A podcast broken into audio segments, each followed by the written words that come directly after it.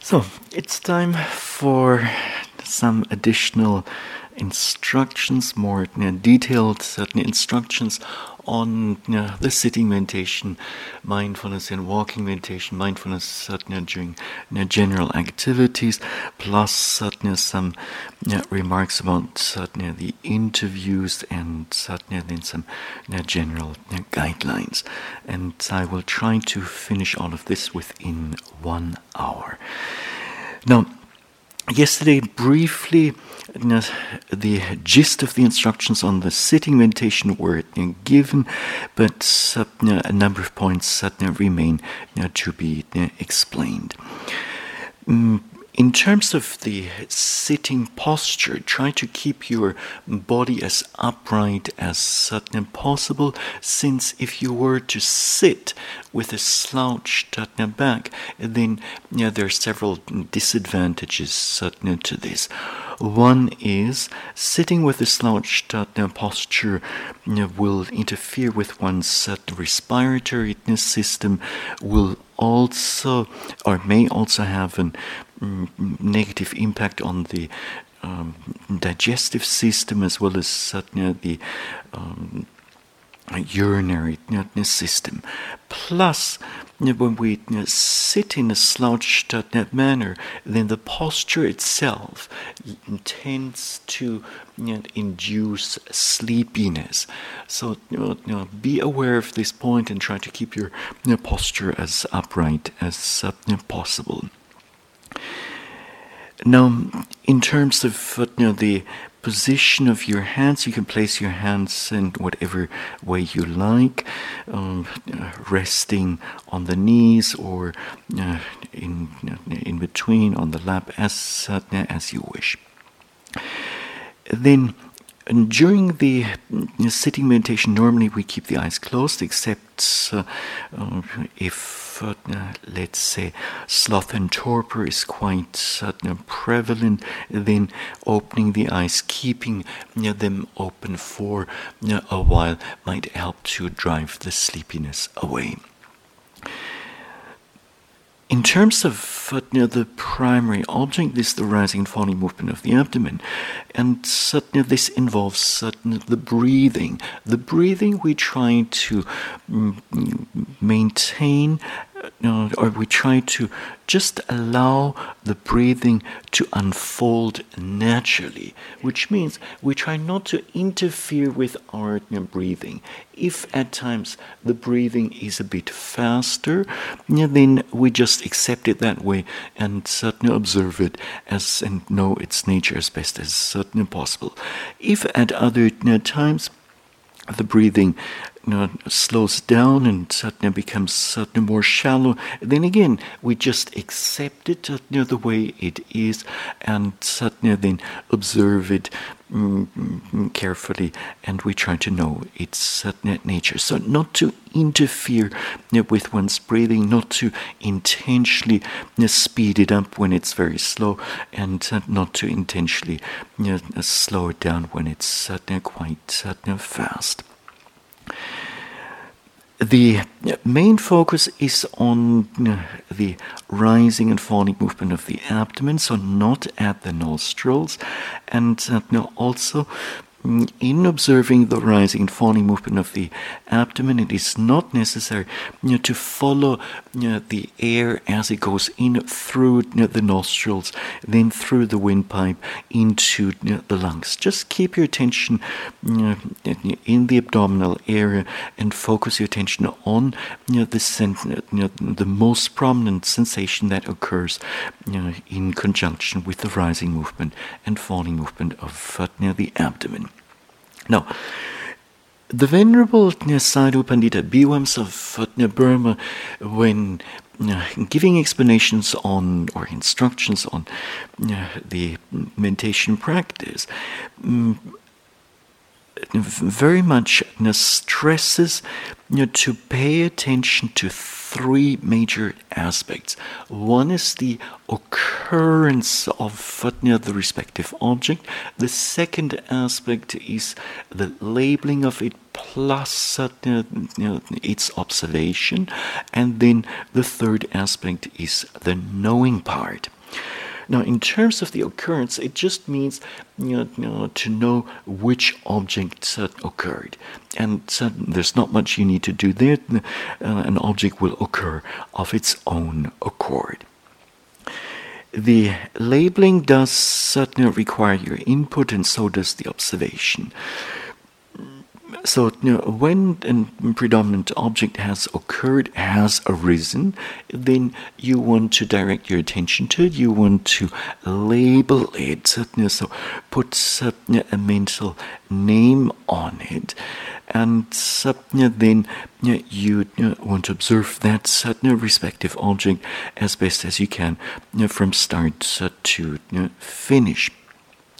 And while doing this, then knowledge tends to arise. In other words, we learn something, we find out something about the qualities of the object. We might discover a certain feature, a certain characteristic of the respective object. So just those three things: occurrence of the object, then it's the labeling of it, then the observation. Those 2 points go together, and then knowing the nature of the object, knowing its qualities, knowing what is suddenly happening to the object.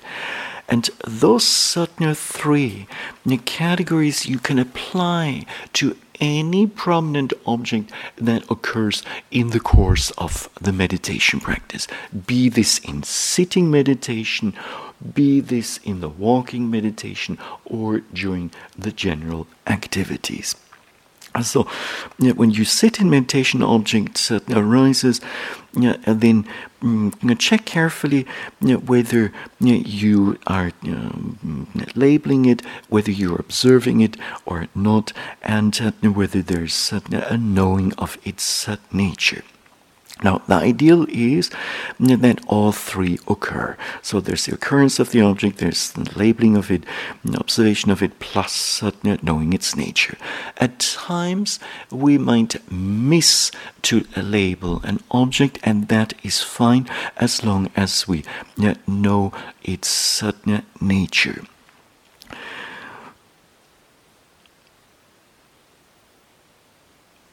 Also, with regards to the labeling, we need to find the right spacing for the label. If we label too frequently, this will interfere with the actual observation. If we label maybe not certain frequently enough, then the mind might get lost in thinking.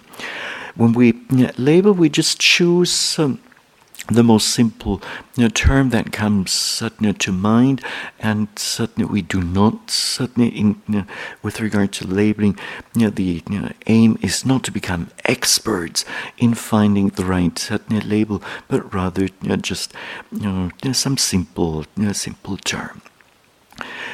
And then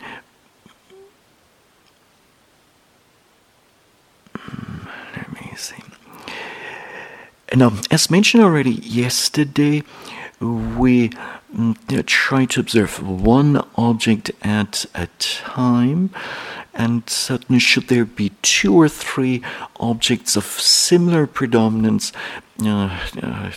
present, then we choose one of those objects and focus our attention on it. So one at a time.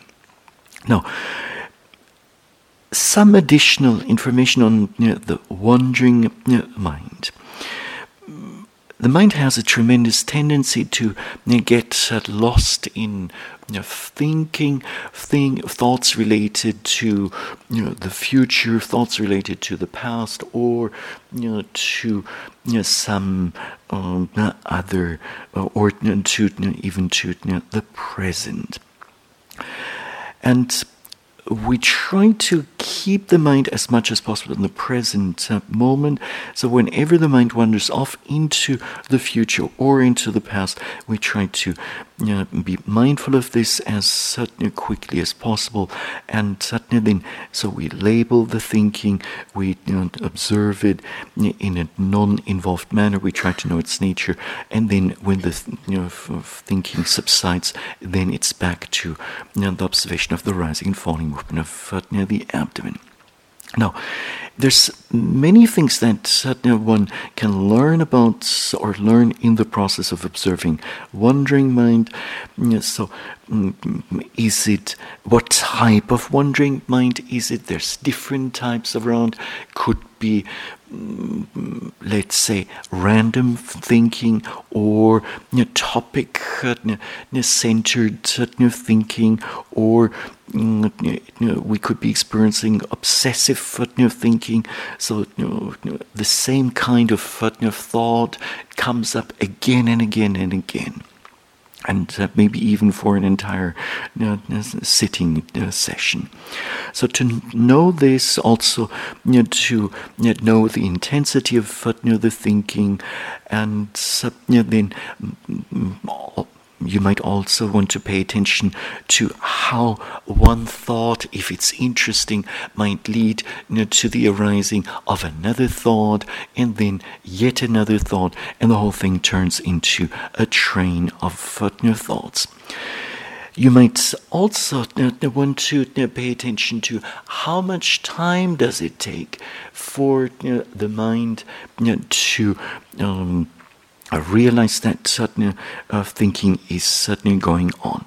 So are you caught up in thinking already for 10 minutes and then only you realize certainly that you're thinking, or do you catch it quite quickly, let's say, within just a couple of seconds or moments?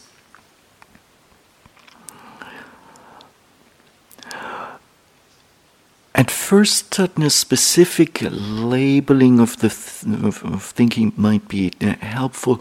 Later on, when we've discovered that it boils down to one and the same thing, namely just thinking, then it might be quite enough to just label as thinking or wandering. Now, last night, some basic points related to the observation of pains and aches were mentioned, but what I did not mention was to observe and know a pain with as much patience and determination as possible.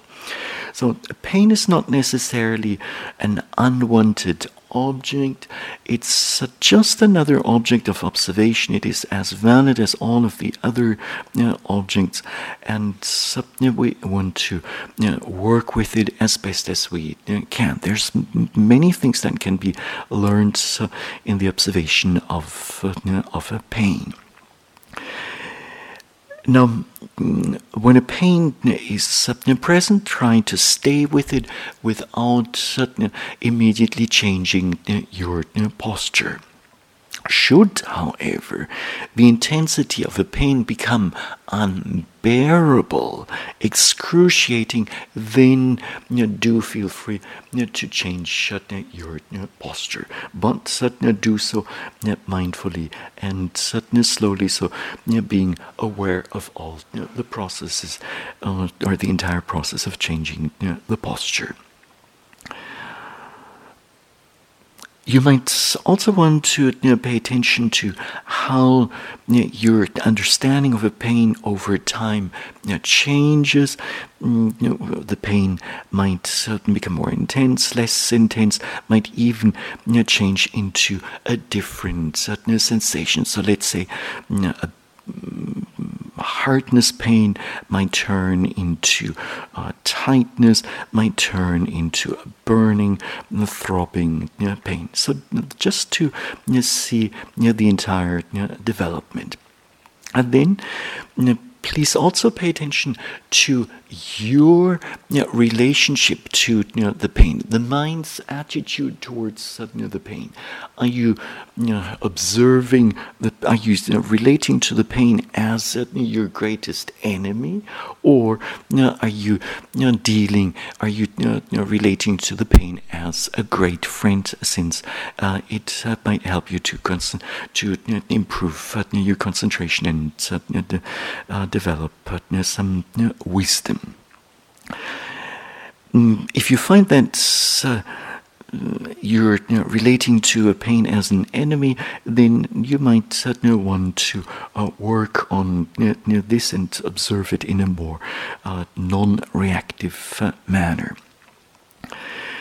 Now, yesterday, the continuity of mindfulness was mentioned as an important aspect in our sitting meditation, walking meditation, and for the general activities.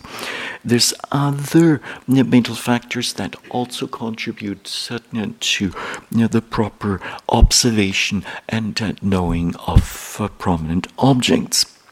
Now, those other relevant mental factors are, for the time being, obviously there are many more involved, are vitakka, which the Venerable Nesadu Pandita translates as aiming in this context.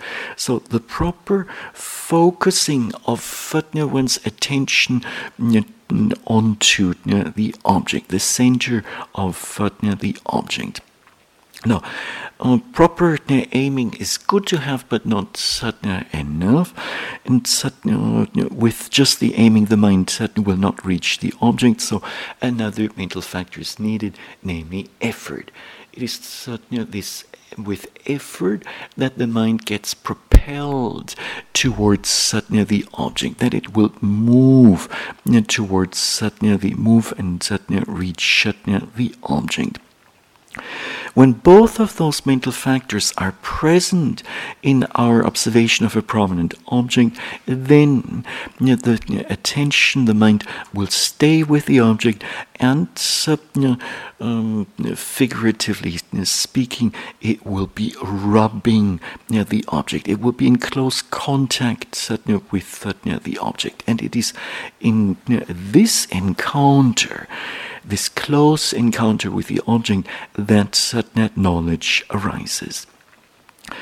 So mindfulness needs to be complemented by additional mental factors such as aiming, vitakka, effort, viriya, and then rubbing, vichara, in the Pali scriptural language. These are the main points for the sitting meditation. Now, a few additional points relating to the walking meditation. At times, retreatants have less respect for the walking meditation, less consideration for it, and think that it's not as important as the sitting meditation, and consequently they do less of it. But that's not necessarily a right understanding. The Dhamma can be gained not only in sitting meditation, but also in walking meditation. There are examples for this, and even during a mindful performance of some general activity. Especially at the beginning of a retreat, it might be a good idea to spend about an equal amount of time in sitting meditation and walking meditation. So if you do 1 hour of sitting meditation, then to do equally 1 hour of walking meditation. However, as your practice will deepen, and you will be sitting longer. At that point, you can reduce the walking meditation a bit.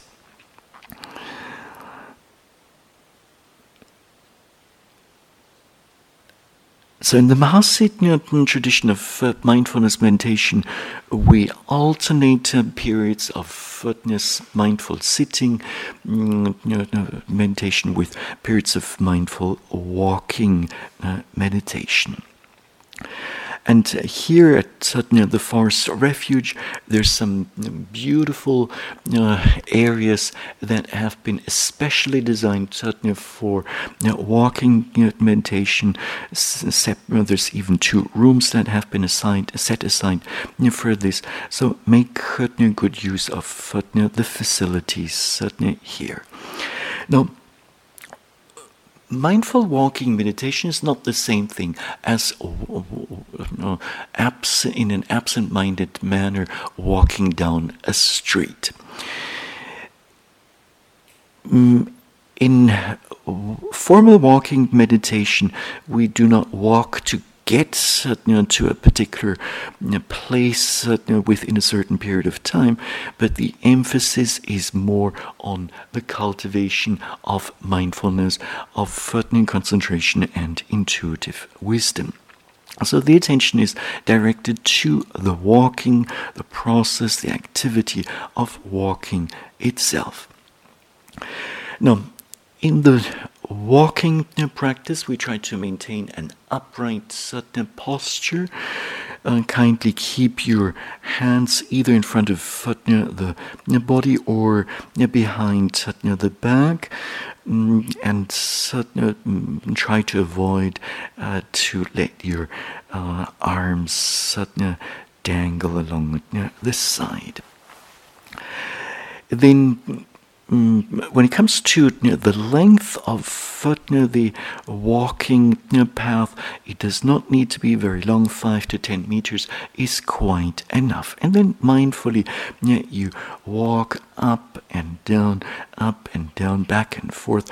And you also want to be mindful of the turning, the standing at the end of one path, and in the process of turning.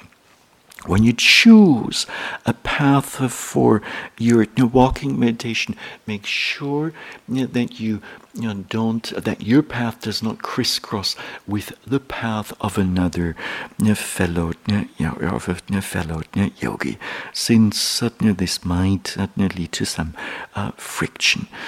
The amazing thing is, after a while, one develops some attachment. My path is certainly being invaded. My space is being invaded. Are you going to take that space back home? No.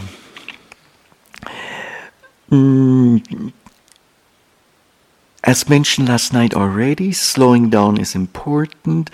I'll talk about this some more in a separate talk, and then also restraint of the senses.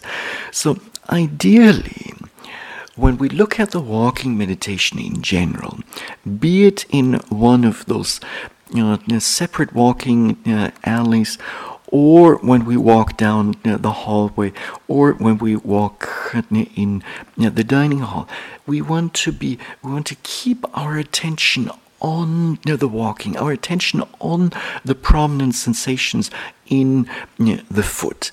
And this means that we also want to exert some control over our eyes, and not just let our eyes roam around wildly, looking at this object, that object, looking out of the windows, what is happening outside, and then maybe there's some bird out there, and then we take interest in the bird, and things like this.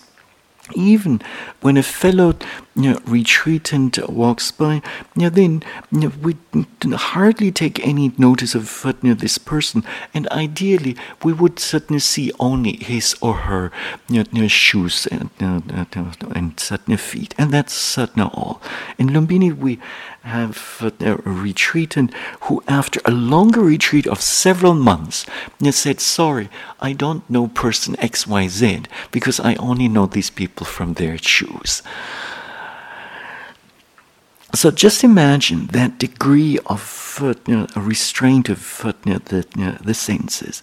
So you want to keep your attention as much as possible on the body. You want to keep your attention on the prominent sensations in your feet. Every time you lift the foot, you want to be mindful of the sensations that are involved in this. Every time the foot glides forward, again you want to be mindful of what's happening there.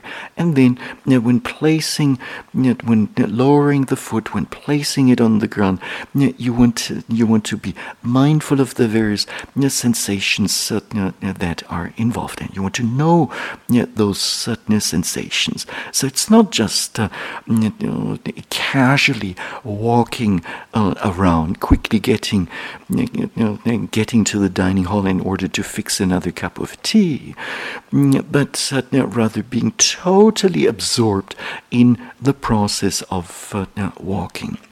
When you do your walking meditation like this, it can become quite intensive, and it will help your next sitting meditation. It will help to build the overall momentum of your practice. So walking meditation has much significance, or there's much significance to the walking meditation itself. Now, the Venerable Mahasi side of Burma has proposed to do three, or to engage in three forms of walking meditation. The first one is when the right leg moves, one labels as right step. When the left leg moves, one labels as left step.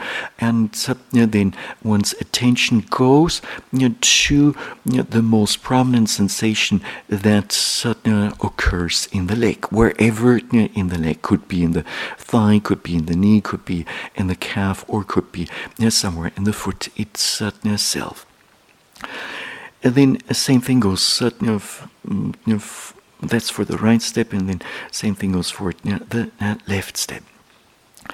Now already this first form of walking meditation, labeling as right step, left step, we try to do slower than ordinary walking.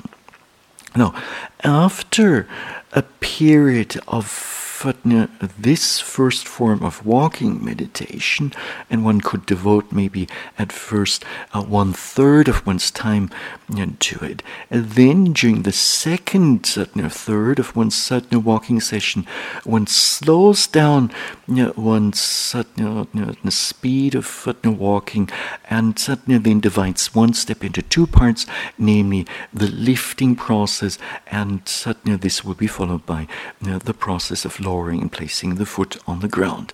So as you lift the foot, you briefly label as lifting or as lift, and then you observe, you try to observe the entire process from start to finish. And then you try to know the prominent, or the nature of the lifting process. So you try to know the most prominent sensation that occurs, or maybe even several sensations.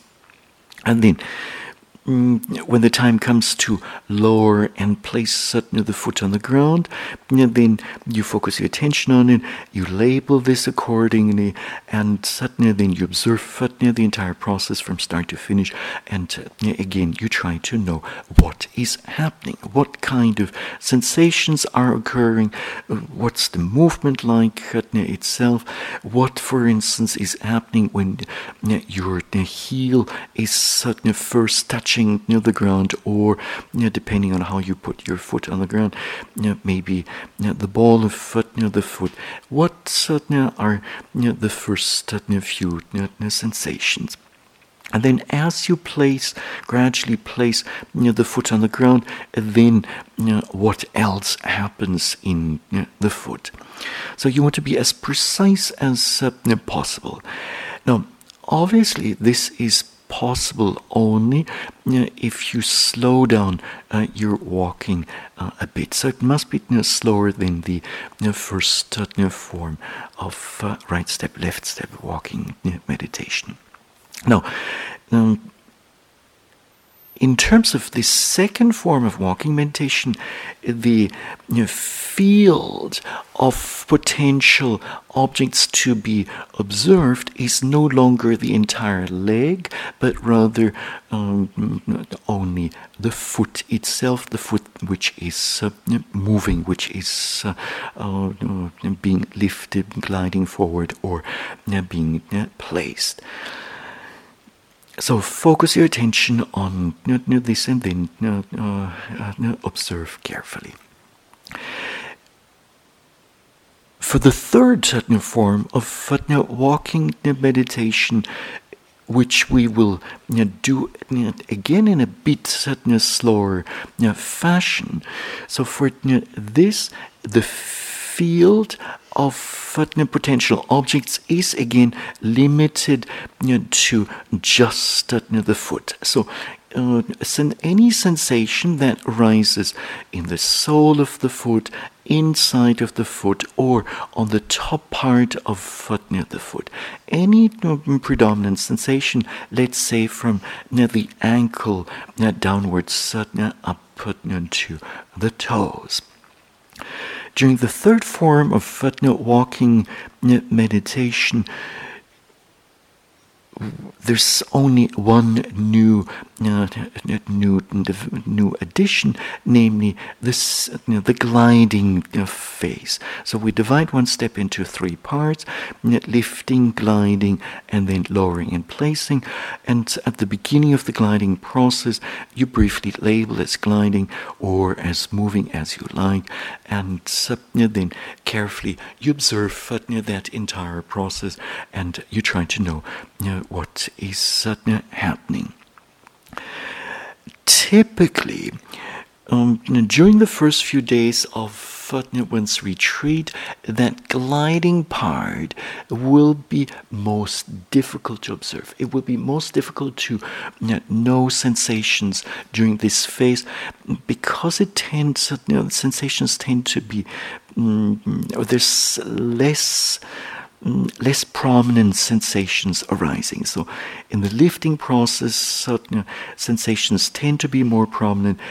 When placing the foot on the ground, again, sensations tend to be more prominent. But later on, the gliding portion also becomes or comes into the reach of our observation.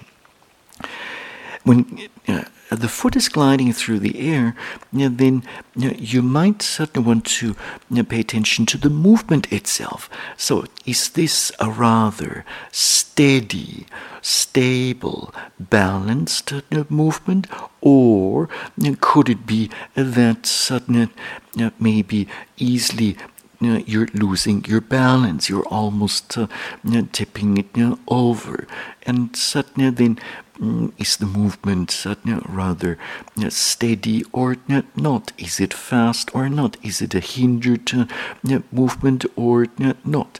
And so on and so forth. There are many things to be discovered during the walking meditation. Now, what suddenly remains is suddenly a quick demonstration of these three forms.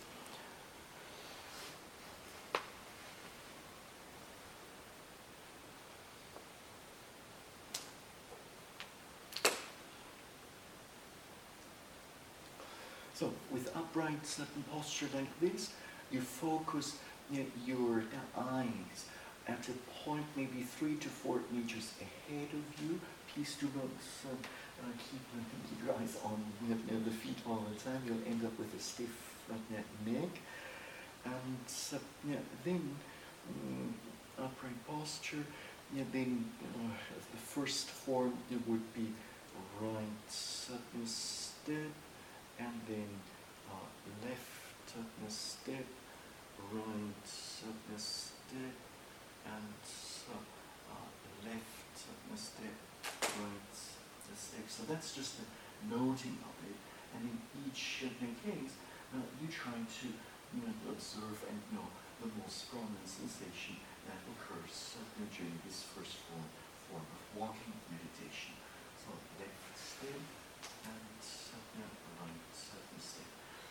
When you come to the end of the path and you're standing there, they take this itself as an object, label it accordingly as standing, and maybe focus your attention on to the most prominent sensations in the feet. And then, sooner or later, you will be turning, and there might be an intention that precedes this. If it is prominent, take it as an object, label it as intending to turn, and then this would be followed by the actual turning process, and then again, be mindful of this label, this observing, and know its nature. So, intention to turn, then followed by the actual turning with the labeling and observation of it. So, turning, and again, turning, and again, turning, turning. And then, when we're done with this, we're back to standing and observing and knowing the different sensations in standing. Very simple. Now, the second form of walking meditation, as mentioned earlier, described earlier on, consists of two phases, namely the lifting process and the lowering and placing. And the focus is always on the foot which is moving. So let me start with the right foot, lifting, and then lowering and placing. So, and now, after the right foot has been placed on the ground, our attention shifts to the other foot, and then we observe the process of lifting and lowering and placing.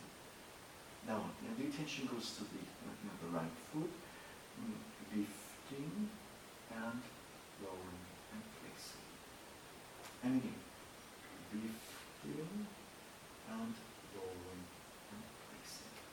Now, when you do the second form and third form of walking meditation, it works out best not to take long steps, but rather short steps. Otherwise, what might happen, when you take a long step, while you're placing one foot on the ground, the other one comes off the ground already, and then you have two objects occurring at the same time, and the mind doesn't know which object to observe. It will go back and forth, and suddenly all of these things up. It might be a little bit confused. So take short steps. Just place one foot almost in front of the other. And that helps a lot. And lifting and lowering and placing.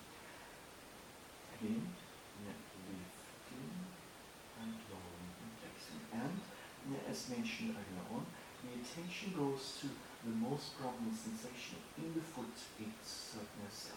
Now, when we do this walking meditation, it's not necessary to walk around like a stork. That sometimes certainly happens. So you'll have meditators doing something like this, and then back, putting it down.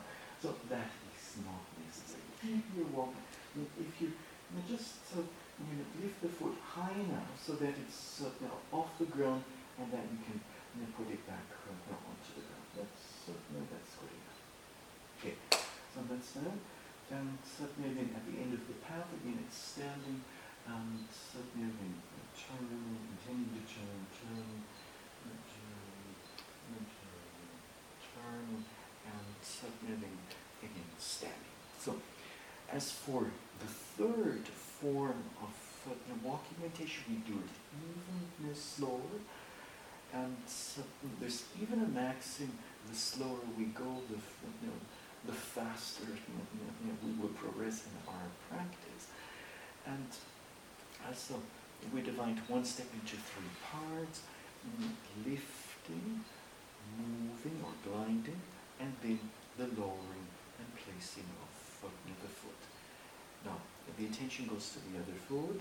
We label this as lifting, and then we observe carefully what's going on during the lifting process, and suddenly we want to know what's happening, and suddenly now gliding. So now we give full attention to the foot suddenly gliding through the air to our balance and so on, and suddenly now comes the last part, the lowering and suddenly placing. And suddenly when the heel, for instance, is touching the ground, what is the very first sensation there? Are you experiencing, let's say, some smoothness or some roughness, some lightness, some heaviness, some pressure? And then is it a pleasant experience, an unpleasant experience, softness or hardness, etc. And then as you place suddenly the foot on the ground, what else happens in the foot? So, for instance, the pressure in the heel might gradually spread across the foot. So then be mindful of this and know what is going on. So, lifting, moving, and lowering and placing. Again, lifting.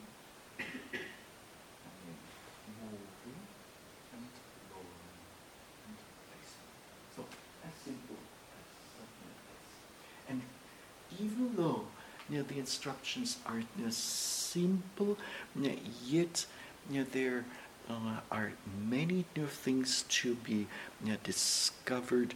There's many things happening in the walking meditation, and many things to be discovered.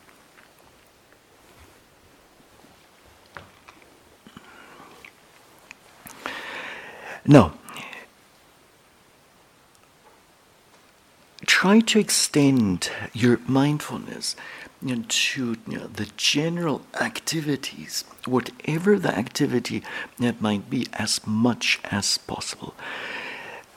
Even the act of fixing and drinking a cup of tea can be turned into a wonderful exercise in mindfulness. There's so many details there. The intention to go and have another cup of tea, and then the walking towards the dining hall, and then reaching for a cup, for the mug, and then filling it with hot water, using the lever, and then the filling of the cup with the hot water, adding a tea bag, and then when you're done with the fixing of the tea, then of the teacup, then the process of drinking the tea, bringing the mug towards the mouth, so being mindful of all the sensations in the arm moving, then the mug first touching your lips, the temperature there, obviously this will go along with some warmth or even heat, and then the gradual pouring of the tea into the mouth, and suddenly then observing it, knowing its taste, and so on and so forth. So within just this one single activity, there's so many details that suddenly could be observed and known. So try to extend this kind of mindfulness to activities like walk, like when you need to go and use the bathroom, then and you decide to walk across the hallway. Rather than dashing from your room into bathroom area, try to do so slowly and mindfully. When opening a door, reaching for the door handle can be done mindfully, and then the process of opening the door, pulling it open or pushing it open as the case may be, and then entering into the room, locking the door, etc. Now, there's different ways of opening and closing of doors. We can slam them with a big bang, which is a form of expression, yes, of the mind. And certainly we can also do this certainly with utmost attention and certain gentleness. And then at times you might certainly want to do your laundry, so then give full attention to the activity of doing one's certain laundry, taking it over to the laundry room, putting it into the laundry machine and pressing, pushing the necessary buttons and so on and so forth. Now, there's another area that certainly you might certainly want to pay close attention to, especially those who have their rooms upstairs, namely the way you walk up and down the staircase. Is mindfulness present there or not? Are you doing it slowly or not? Are you climbing the stairs in order to quickly reach your room, or is certainly climbing the stairs and part of your mindfulness practice? There are many areas that certainly we can explore in the course of a retreat. So for each and every one of us to be as creative as possible. Now, starting Monday, we will have interviews, regular interviews, probably about 3 interviews a week per yogi. We'll see how it goes. And if you would like to write down your experiences after sitting session or walking meditation, please go ahead and do so. But I would recommend this time around, in order to preserve or protect the silence here in the hall, to do the writing down outside of the hall. In this way, other yogis will not be disturbed. And then, when it comes to our reporting, during the interview we try to stick to 3 qualities that are commonly adhered to in sciences, namely accuracy, brevity, and certain precision. So in giving the report, we want to be accurate, we also want to be short to the point, and certain as precise as certain possible. In giving the report, there's no need to use complex certain Pali technical terms. Just report in simple, ordinary language what your experiences are all about. If you could report or give a report on your so-called best sitting meditation within the last 24-hour period or 48-hour period, and also on your best walking meditation, maybe if time permits, a few remarks about general activities or general observations, that would be perfect. Now, sometimes certain yogis ask, what is my best sitting? Your best sitting is certainly the sitting that best reflects your current status of your practice. even if the sitting was really difficult. So let's say if you've had plenty of wandering mindset occurring during an entire sitting, and several sits have been like this, and then you may want to present this or talk about this during the interview, because this is what is actually happening. Or if you find that a lot of sloth and torpor has occurred again and again, the head has been nodding, not only during one single session, but several sessions like this, then you may want to include this in your report. Now, when you come into the interview room, please, this is part of your mindfulness practice, try to be as mindful as possible, and rather than dashing into the interview room.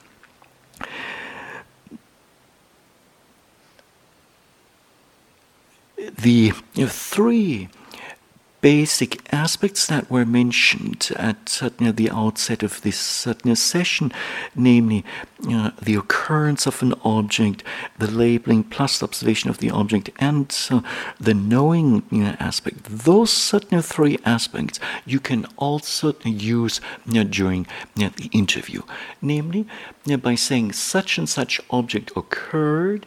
You then labeled it in such and such a manner, and then you might want to say a few things about the observation itself, and what you came to know about the object, about the nature of the object, the qualities of the object, its features, its characteristics, anything that strikes you. And certainly you then apply those same three aspects, occurrence, labeling, plus the observation and the knowing, to any other predominant object that you want to talk about. So that certainly will give your report a certain structure. There's no need to evaluate your practice, so you come in and then you say, oh, my practice has been really lousy these last few days. This is an evaluation. It may seem that way, but it could very well be that what looks like lousy practice is in the end even new development.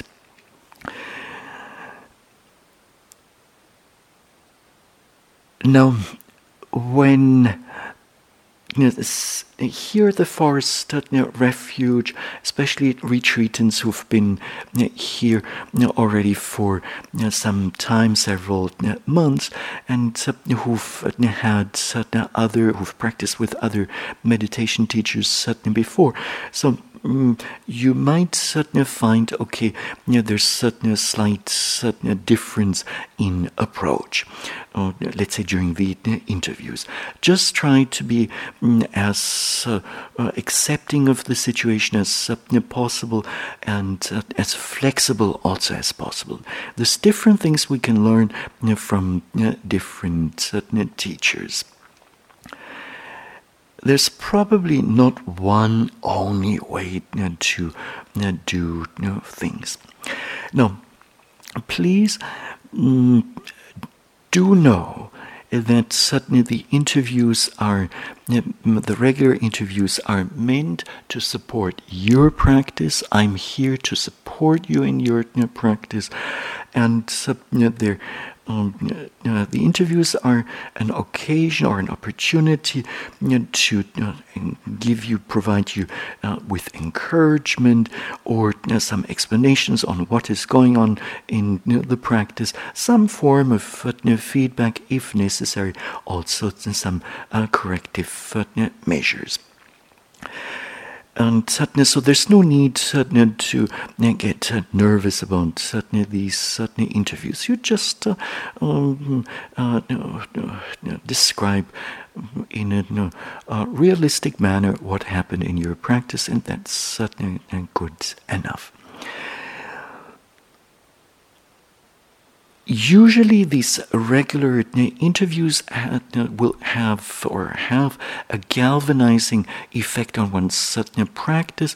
The fact that one knows, okay, the next interview is coming up or day after tomorrow, that might then lead you to observe more carefully what is happening in the sitting meditation, in the walking meditation, and during the general activities. Now, maybe this much for the interview process, and then a few difficulties tend to arise at the beginning of a retreat, and I will just briefly mention those. Common difficulties are sloth and torpor, the wandering mind, pains and aches in various parts of the body. A certain discouragement might be there for a little while, and maybe certain difficulties to at first to adjust to the schedule. Discouragement could be with regard to one's certain ability to do the practice or not do the practice. And certain discouragement also based on the sloth and torpor, the wandering mind, the pains and aches. Please do know these are initial difficulties. They will not last forever. In a few days, you'll be way beyond the gross difficulties, and you'll be smoothly sailing along. Now, a few further points that more or less have to do with keeping the right balance in our practice. We want to make sure that we drink enough liquids in the course of the day. In terms of food, at times it happens that some retreatants eat very little or less and less and less, and might even decide to fast. Please, this is not appropriate in the course of a Vipassana meditation retreat. In order to do this practice, you will need to have a certain physical strength, and this requires that you take care of the body, that you provide it with a moderate amount of nutritious food.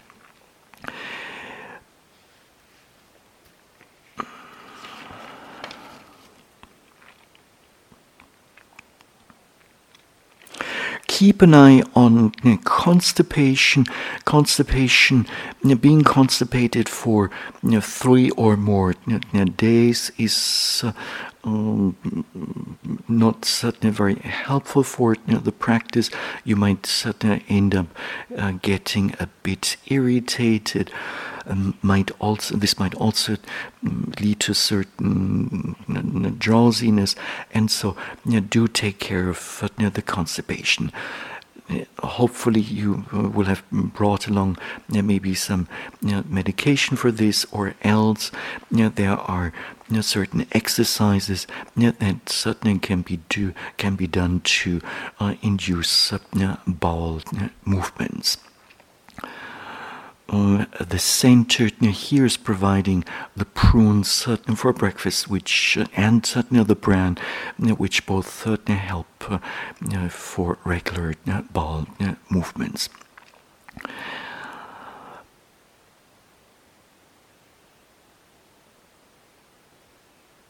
In the course of an intensive retreat, our need for sleep might vary. At times we might need less sleep, at other times we might need a little bit more and sadness. So just know this is natural. And try not to deprive yourself, willfully deprive yourself of sleep. So forcing yourself to practice through the whole night. This may not necessarily be a good idea. If the practice is in the right place, then it might happen naturally. But sometimes retreatants are so eager or too eager that suddenly they go overboard.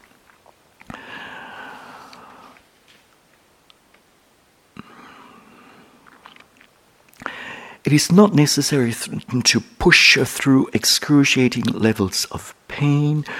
Should a pain become excruciating, please feel free to change your sitting posture slowly and mindfully. And then,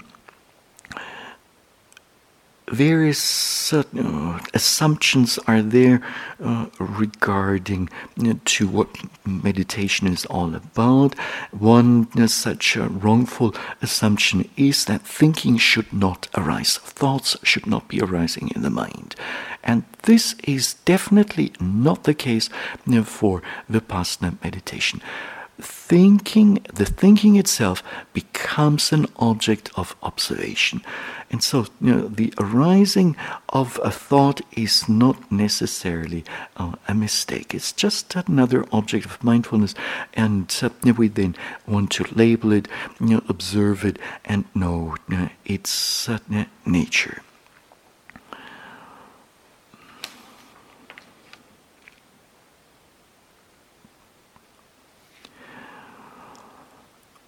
Should you be relatively new to the meditation practice, then please, you might not be used to sitting for the entire hour. Then you just practice according to your ability. If, let's say, 45 minutes seems okay, the body can handle this, and then just go for the 45-minute period.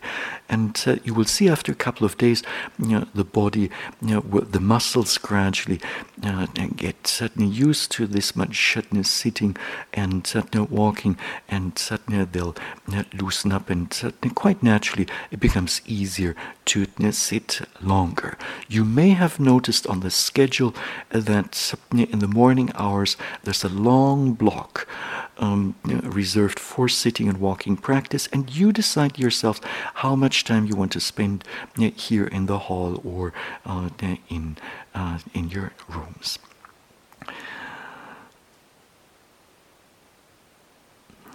Now, some retreatants at times unnecessarily put excessive pressure on themselves by entertaining high expectations in terms of attaining the Dhamma, or by competing with fellow yogis.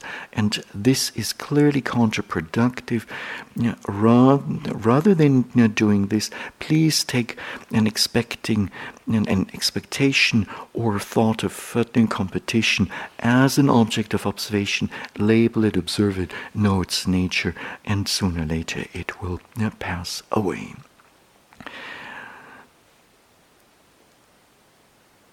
Sometimes certain retreatants try to exercise complete or total control over the mind, over unwanted states of mind, and this is not realistic. Whatever comes up, just be mindful of it.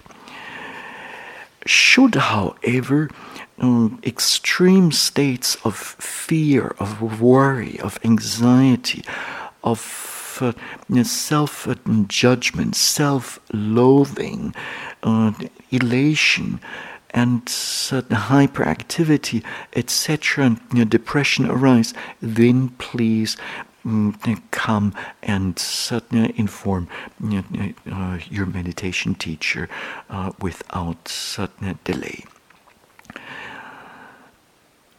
So, as a whole, we want to observe the prominent objects that are occurring in our sitting practice, walking practice, and the general activities with a calm and detached attitude of mind, with a mind that is alert and yet relaxed. So not getting all tensed up. And we also, as much as possible, want to take a balanced approach towards our practice, and being non-reactive towards objects, be they desirable or undesirable. Now, this then brings us to the end of our morning session. And let me conclude by wishing may these additional instructions plus the gist of the instructions given last night, may you be able to apply those to your own meditation practice thoroughly, and may you then practice in a manner so that much intuitive wisdom can unfold, and may this retreat be a fruitful one. And this is it for now.